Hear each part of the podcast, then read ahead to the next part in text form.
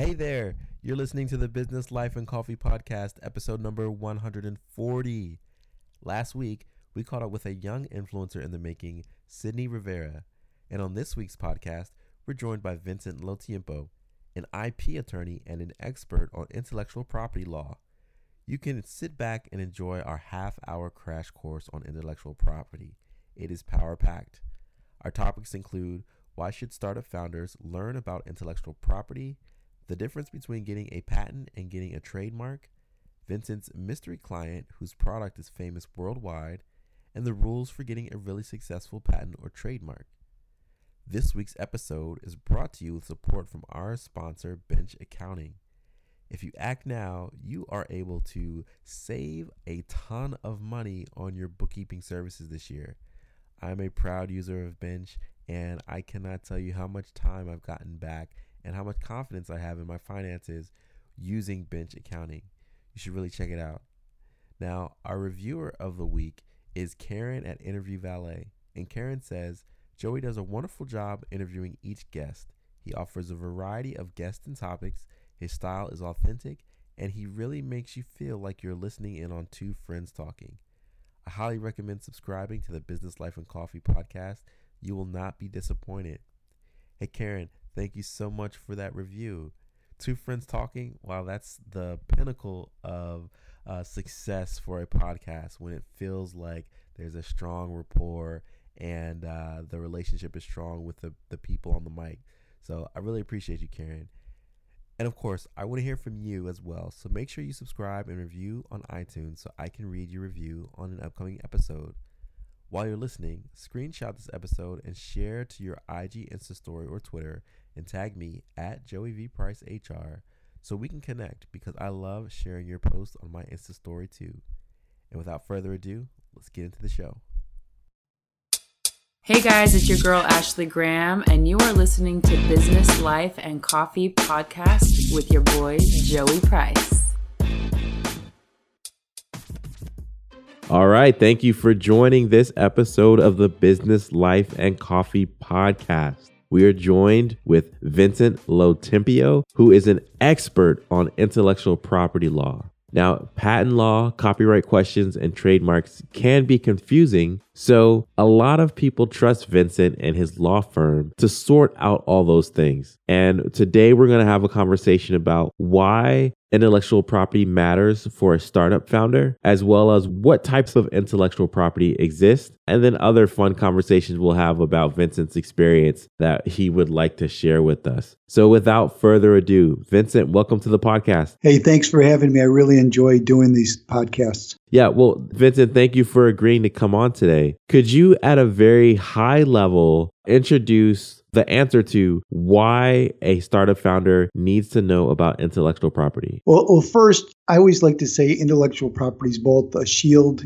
and a sword. So you get a trademark registration, you get a patent registered. You know, somebody tries to stop you from using your own name, from using your own product that you developed, you have a shield. You know, it stops anybody from from stopping you from doing it. And it's the sword, you can cut somebody off below the knees if they start copying your idea. And that's the biggest fear everybody has. Of course, I'm, I have this great idea. That's why inventors come to me with their with their secrets and they don't want to tell anybody what it is. They don't even want to tell me as their lawyer what it is when I first start talking to them. Is they're afraid someone's going to copy it. So what happens if they copy it? You have that sword to stop them, cut them off below the knees and stop them. So those are you know the basic ideas there of, of why you want to protect your intellectual property. All right, great. And you helped protect someone that created something very very famous. That's a quick teaser. We're going to jump to that in a little bit. But uh, you helped someone create an intellectual property or protect their intellectual property, and you're on the History Channel for it uh, on a show called Million Dollar Genius. We're going to jump into that for a little bit. But why is failing to file trademark and patent applications? Why can that ruin a startup? Well, like I said, at the beginning of a startup, money is such a premium, and you're worried about what I should spend it on and what I shouldn't spend it on. And you're thinking, well, no one's going to steal my name. But when it happens, or somebody tells you to stop, you know, you have all your menus, or if you're a restaurant, or all your products on a shelf, and they say, okay, you have to destroy all products, you have to take your name off of it. That could, they would just be catastrophic one case that just pops in my mind. It wasn't a case that I had, but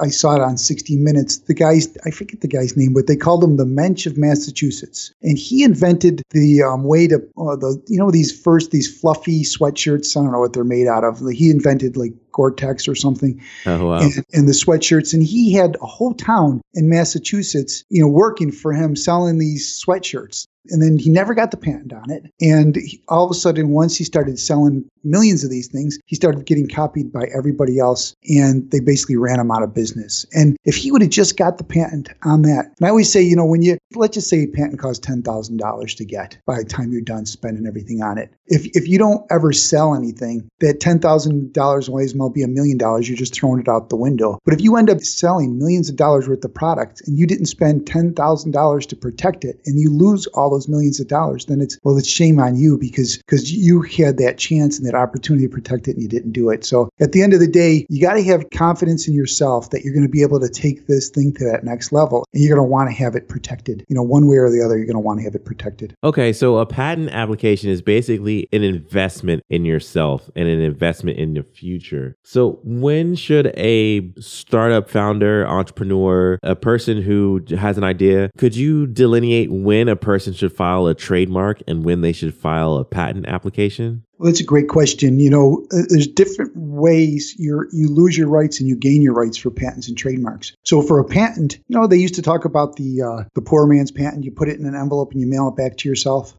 I remember that. Yeah, we used to do that with songs back in the day when we when I was an artist and played in a band, and we would do that to capture our uh, our music. Yeah. So this way, down the road, if somebody says that they had it first, you can prove you had it on that date because you got them, you know, the mail stamp right on it. But in the patent rules have changed now. The patent rules are that the first person to file wins the race. So even if you prove that you, you, you came up with it first, if they got to the patent office and beat you to the patent office, they win the race. So for patents right now, they have what's known, in and you know, I think every small entrepreneur recognizes it, but, but you know, you, you told me to you start with the fundamentals. They have a provisional patent and a non-provisional. So a provisional patent, you can, doesn't have all the requirements of the non, the, the non-provisional. You can do it, you could file it for a lot cheaper. The government fees a lot cheaper. In fact, I actually quote them out at $1,500 to start with a provisional. And basically, the provisional gives you one year to try to go out and market it and see if you can get any kind of traction on your invention. And then you have to file your non provisional within that year. And then the non provisional has all the formal requirements, a, li- a little bit more expensive. You know, attorneys get paid by their time. I, I, don't know if you've ever heard the famous Abraham Lincoln, you know, quote that he says, uh, you know, attorney's stock in trade is his time. And so if you have a very complex patent that's going to take, you know, many hours to draft, versus a minimal complex patent you know, which is going to say take maybe 10 to 25 hours to draft. You got to figure that the attorney's going to charge you by an hour. And, you know, we charge a lot of money per hour. I charge $300 an hour. Um, so that's, you know, that'll get you up to the, you know, five, six, 7,000 pretty quick if that's how complex it is. So you have the opportunity to, for $1,500 and file the provisional just to preserve the filing date. So it gives you one year to go out there and see. And I talked about before, if you're making millions of dollars, it's worth spending $10,000 to protect it. But if you're not making anything, well, maybe not it's such a good idea to spend all that kind of money on protecting it. So it gives you a chance to see if you can get some traction, to see if you get a manufacturer on board or, or on the shelf in the store or something, or somebody's interested and you can see if you can go with it, the non-provisional. Now the trademark is a little different. The trademark, you get uh,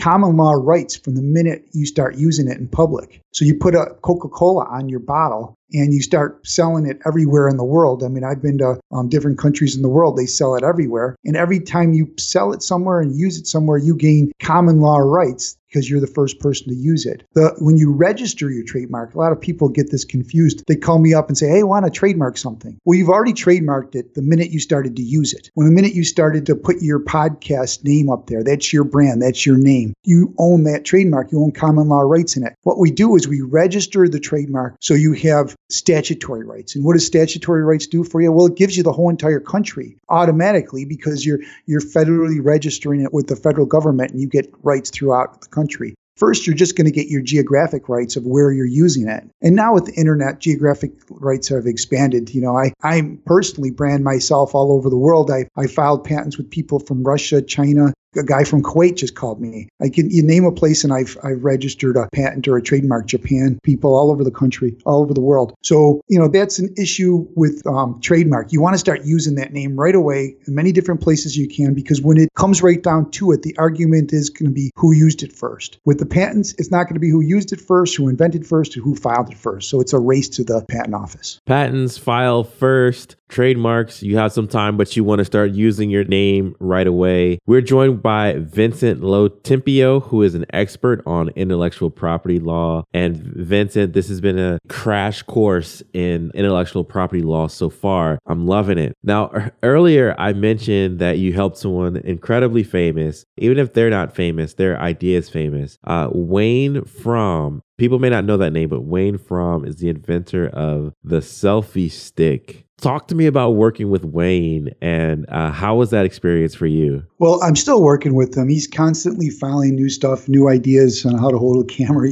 We just got a patent for him literally a, a week or so ago. We just mailed it out to him. I'm in Western New York and he's in Toronto, which is really close. You know, Toronto's like the New York City of Canada. It's a you know big cultural um, place to go. It's a great city. Um, and, and he wanted to get an attorney to work with him in the U.S. that was close, and we basically met in a coffee shop just like this. And who knew at the time that I was going to get some national exposure? Even even when I was filming the show, I was telling my wife, I'm like, I can't believe this is me in here doing it. And uh, yeah, so we we do a lot of like uh, protecting his patent and his trademark, like on Amazon and Alibaba and all these places. We're constantly, you know, it's like the it's kind of like the boy with his finger in the dike, you know, trying mm-hmm. to stop all these leaks. But you could just imagine how many different selfie sticks there are. And you know, he invented his particular selfie stick, and it's kind of like Thomas Edison being the first one with the light bulb. He doesn't own all the light bulbs from here on in. I mean, the LED light bulbs today are so much different than that incandescent bulb that he invented so many years ago. So his his selfie stick was before the, the advent of, of the reversible camera with on the cell phones. His selfie stick was made to be used with an actual camera at the time. And uh, but we've we've gone a long way with Wayne and and even on the video itself. And I can send you the link. There's a link at the History Channel to go right to the video. It's a great video, um, and it's and people could watch it. I'll, I'll email it to you when we're done with this podcast, so you could include it in the links. But uh,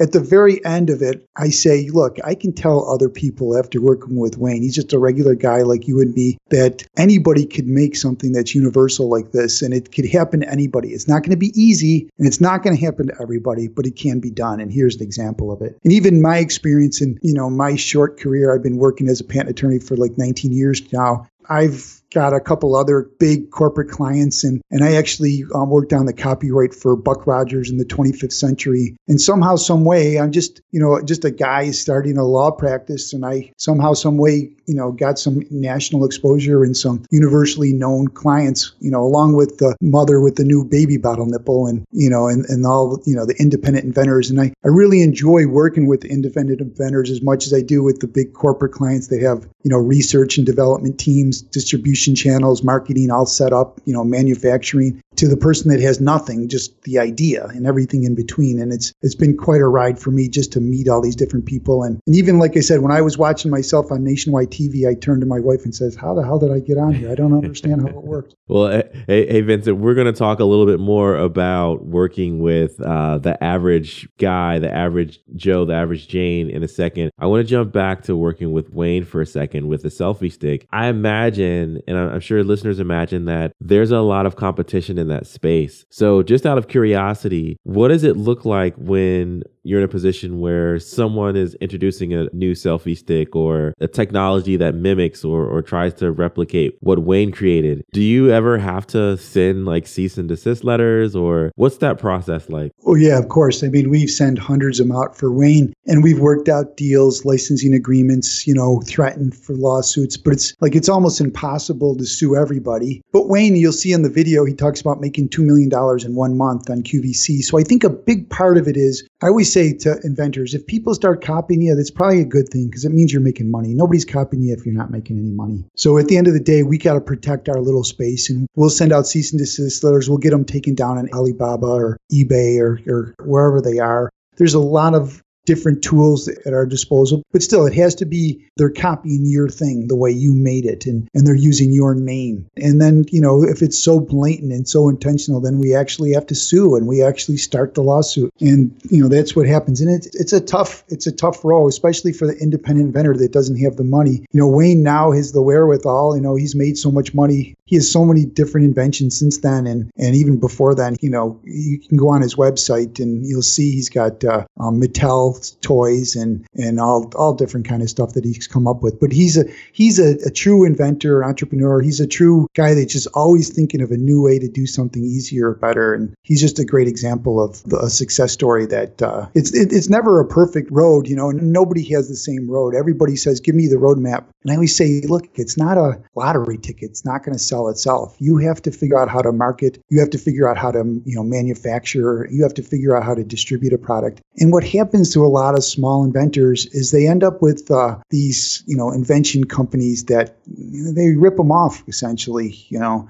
um, I don't want to name names, but there's a company out there that I'm thinking about writing a blog post about it and maybe just put their names out holding them out to it, where they had a court ordered disclaimer on their website that says. Uh, um, how many people have come to them and gave them money, and how many people actually made more money than they spent? you know, to get that. So the number of people that came to them and gave them a number was 860,000 people. What do you think the number was at how many people actually made money? Out of 860,000, I I think probably 25% of that. So somewhere around uh yeah, like like 25% of that. No, it was it was 0.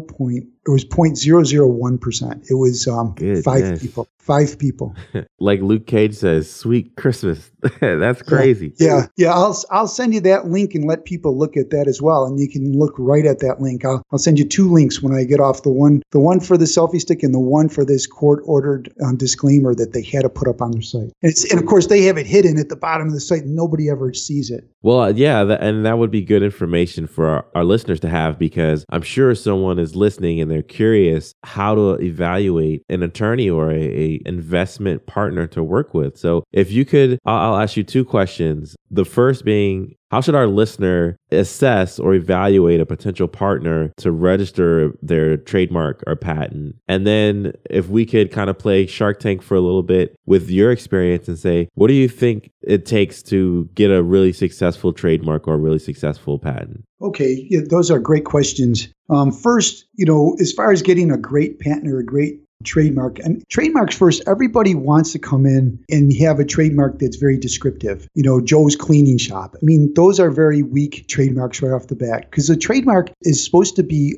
distinguish you from everybody else. It's supposed to be a distinguisher. They call it a source indicator. It indicates who the source of the goods are. So when I go into Dick's Sporting Goods and I buy a pair of sneakers and I see the Nike swoosh on a sneaker, I know that it has to be manufactured by Nike. It can't be Adidas or Puma or anybody else. So I'm protected as the consumer so I know who my product is. And it also protects the manufacturer because now nobody else could use their mark and, and dilute their mark and make it a weak mark by making crummy products and, and people's buying it and saying, oh, they're a terrible um, company. Look at the product I made. Well, they didn't even make the product, somebody's copying their product. So that, that protects the manufacturer. So when you're picking your trademark, they call it inherent distinctiveness. So it's inherently distinctive if it's suggestive or it's arbitrary or it's fanciful. So what do I mean by that? If it's a suggestive mark would be like Coppertone. You put this liquid on your skin and you get this copper tone look to it. Or Dunkin' Donuts. What are we dunking this donut in? It's suggesting we're selling coffee. Arbitrary mark is an apple on a computer. It's arbitrarily thrown on there. It has nothing to do with computers, but it's very strong if I can put this apple on the computer, a lot of people are going to buy it because people will recognize my trademark. Um, the fanciful one is you throw in 10 letters into a, an, into a box and you pull out Kodak or Exxon or Xerox. You just make up a name. Those are the inherently distinctive strong marks right out of the box. So you know, people want descriptive marks, which are the weaker marks, or even generic marks, which are can't even they're not even considered a mark. You can't, you know, trademark the word shoe. Anybody selling shoes is going to be able to sell shoes. You can't own that word. So try to avoid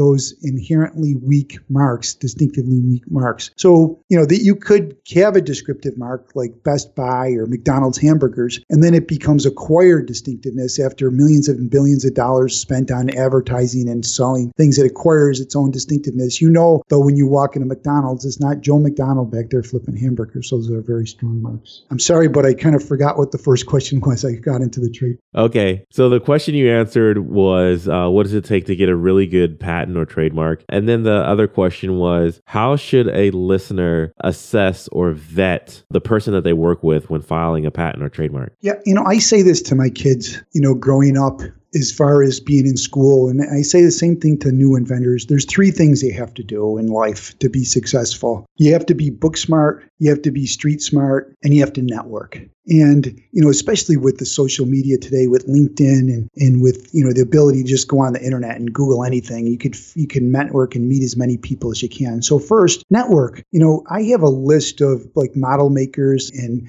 product developers and branders that other other inventors and other people have worked with in the past that they felt comfortable with. So I've kind of thrown together a list and now it's getting to a couple pages on a, on a Word document and I, I give it to new inventors and I say, you know, I don't have anything in the no skin in the game with these people. I'm not going to make any money. You can go to them, not go to them. And don't even just call one person and use them. Call all 20 people and go to school on them. Start asking them questions. What does it take to manufacture? How much is it going to cost? What are all the parts? Where does it have to be delivered? How, how do I have to store it? How do I get on QVC? What do they want? You know, so that's the book smart. You got to educate yourself through networking and be as book smart as you can and just learn what what's the cost of the to doing business. What does it need? And it's not this stuff is not easy easy. It's it's a lot of hard work, and you know I jokingly say I have blog posts and YouTube videos. I have 200,000 views on my my YouTube channel. I say I I sit at my desk until two in the morning till my ass hurts. Keep clicking on the computer trying to figure all this stuff out and teach myself how to do it. You have to be that person as the inventor. You have to be sitting at that computer till two in the morning, and, and it's time to go to bed, and you're still asking more questions. And that's the you know that's kind of the book smart and the street smart. And the street smart part of it is is avoiding the bully, um, protecting yourself with the um, trademarks and the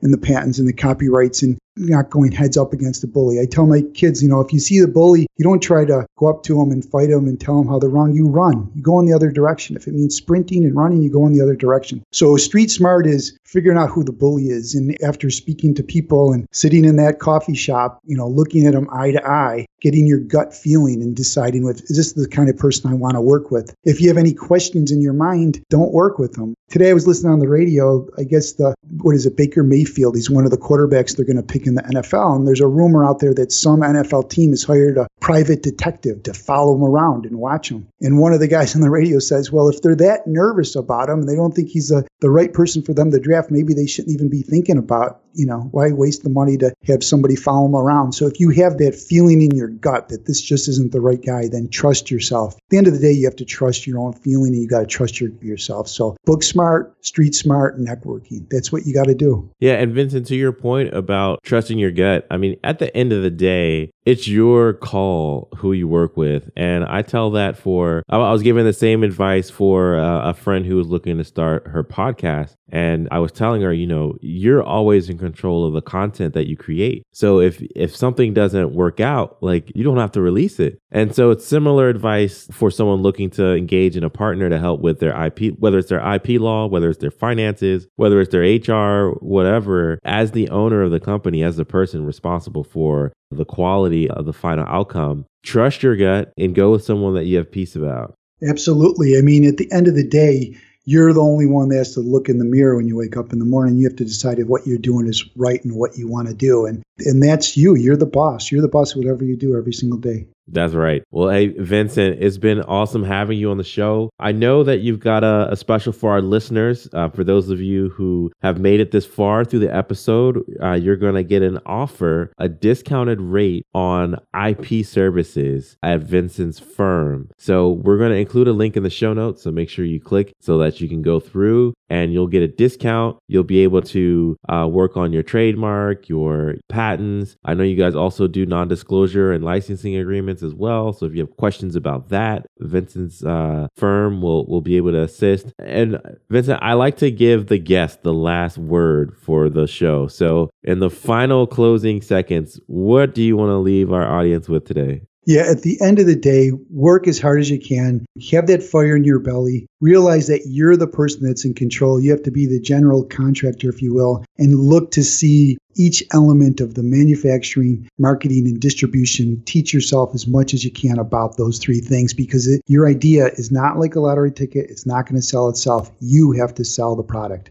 If you've recently started a business, why take away time from what you're good at? Only to focus on difficult, pesky HR problems. Jumpstart HR LLC offers a better solution. Jumpstart HR provides HR outsourcing support to US based small businesses and startups and was recently ranked among the top 10 HR outsourcing firms in the country, according to BusinessNewsDaily.com. From recruitment to employee handbooks to legal compliance, Jumpstart HR helps you get peace of mind about the people in your business. Visit jumpstart-hr.com for more information or follow on Twitter at jumpstarthr. Jumpstart HR. Let's build a better business together. Thanks for listening to the Business, Life, and Coffee Show with Joey Price. We hope you're inspired to become the best version of yourself after listening to our guest. What thought or idea stood out the most to you? Keep the conversation going by tweeting the show at BizLifeCoffee or our host at Joey V. Price HR with the hashtag BLC Moments. And if you like what you just heard, pass along our podcast to at least five people. Detailed show notes can be found at www.businesslifeandcoffee.com, and our full archive is available on iTunes, Podbean, Stitcher, and Google Play.